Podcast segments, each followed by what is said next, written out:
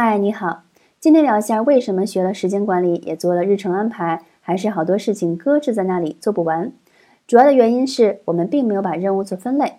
通常做得快的可以称为三分钟内能完成的事儿，那都是些比较容易做决定，做起来也快，主要是一个人就能做主的事情。